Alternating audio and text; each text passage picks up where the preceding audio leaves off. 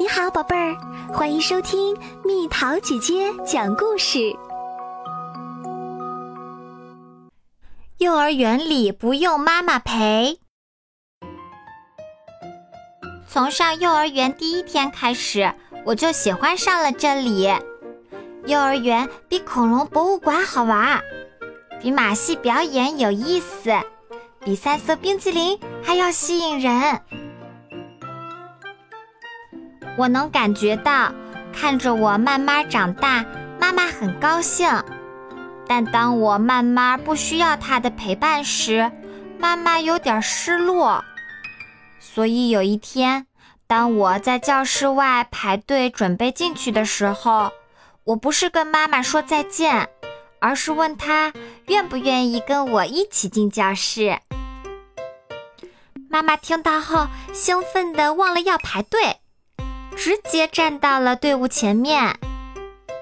妈妈，你得到队尾去排队。我说，你这样对别人不公平。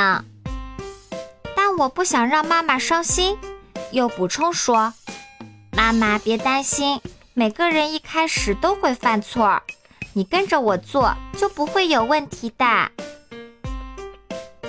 妈妈答应我会照做。不过我想。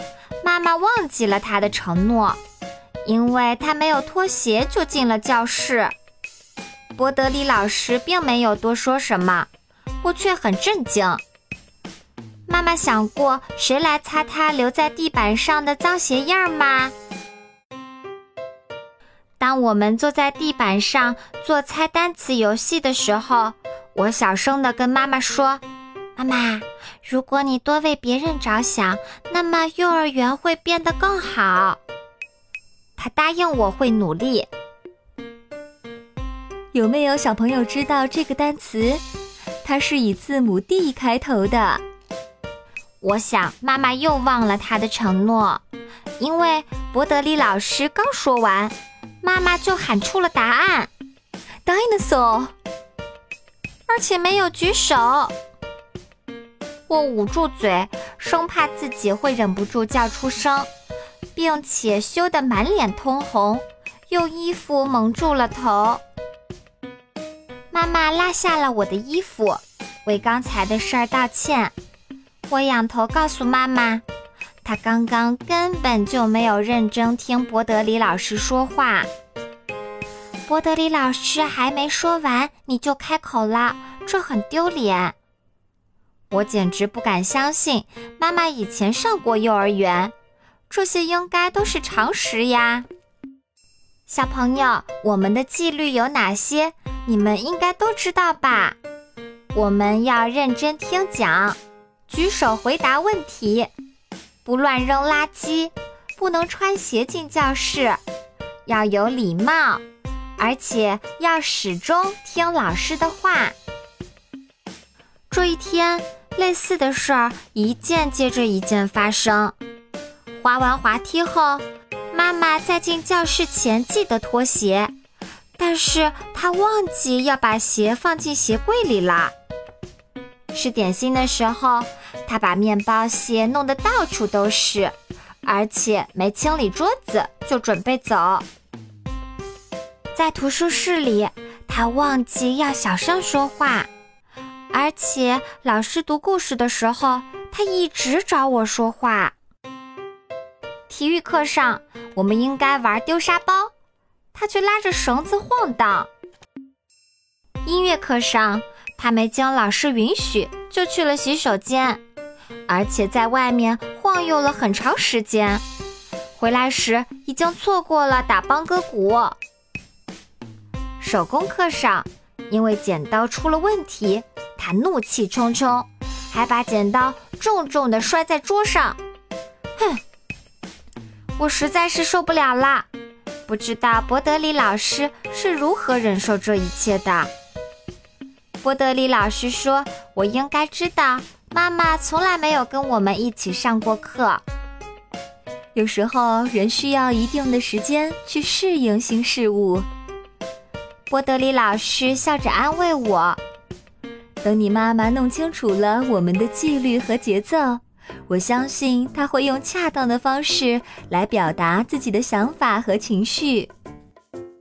我们一致认为应该给我妈妈更多的时间来适应和学习，而且幸好我们这么做了。你猜怎么着？在这之后，妈妈表现得特别棒。玩游戏时，他想用积木搭摩天大楼。但是其他人都想搭城堡，最后他同意帮忙搭城堡。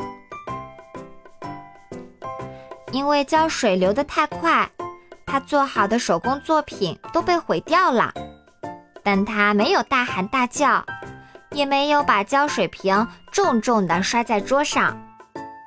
妈妈，我真为你后来的表现感到骄傲。准备回家时，我对妈妈说：“你愿意的话，明天还可以跟我一起来。”谢谢你，宝贝儿。妈妈说：“但我觉得偶尔来一次更好。看你们的椅子，我就知道，上幼儿园的都是比我小很多的人，而且上幼儿园真的很辛苦。”是的，我同意妈妈的话。不过也很值得。当然啦，妈妈边说边把她的手工作品放进包里。不过我还是继续努力做大人该做的事儿比较好，做我更擅长做的事儿。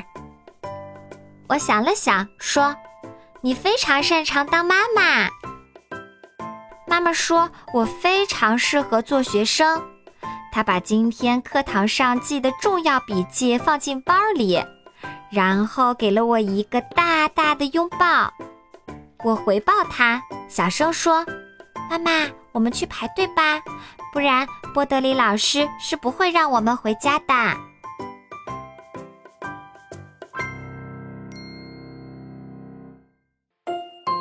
好啦，小朋友们，故事讲完啦。这两天幼儿园和学校都开学啦。我们大家又要背起书包回到学校里，好好上课，听老师的话，和同学们友好的玩耍。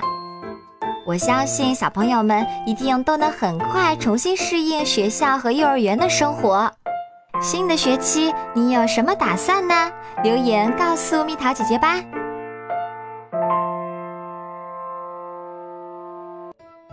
好了，宝贝儿，故事讲完啦。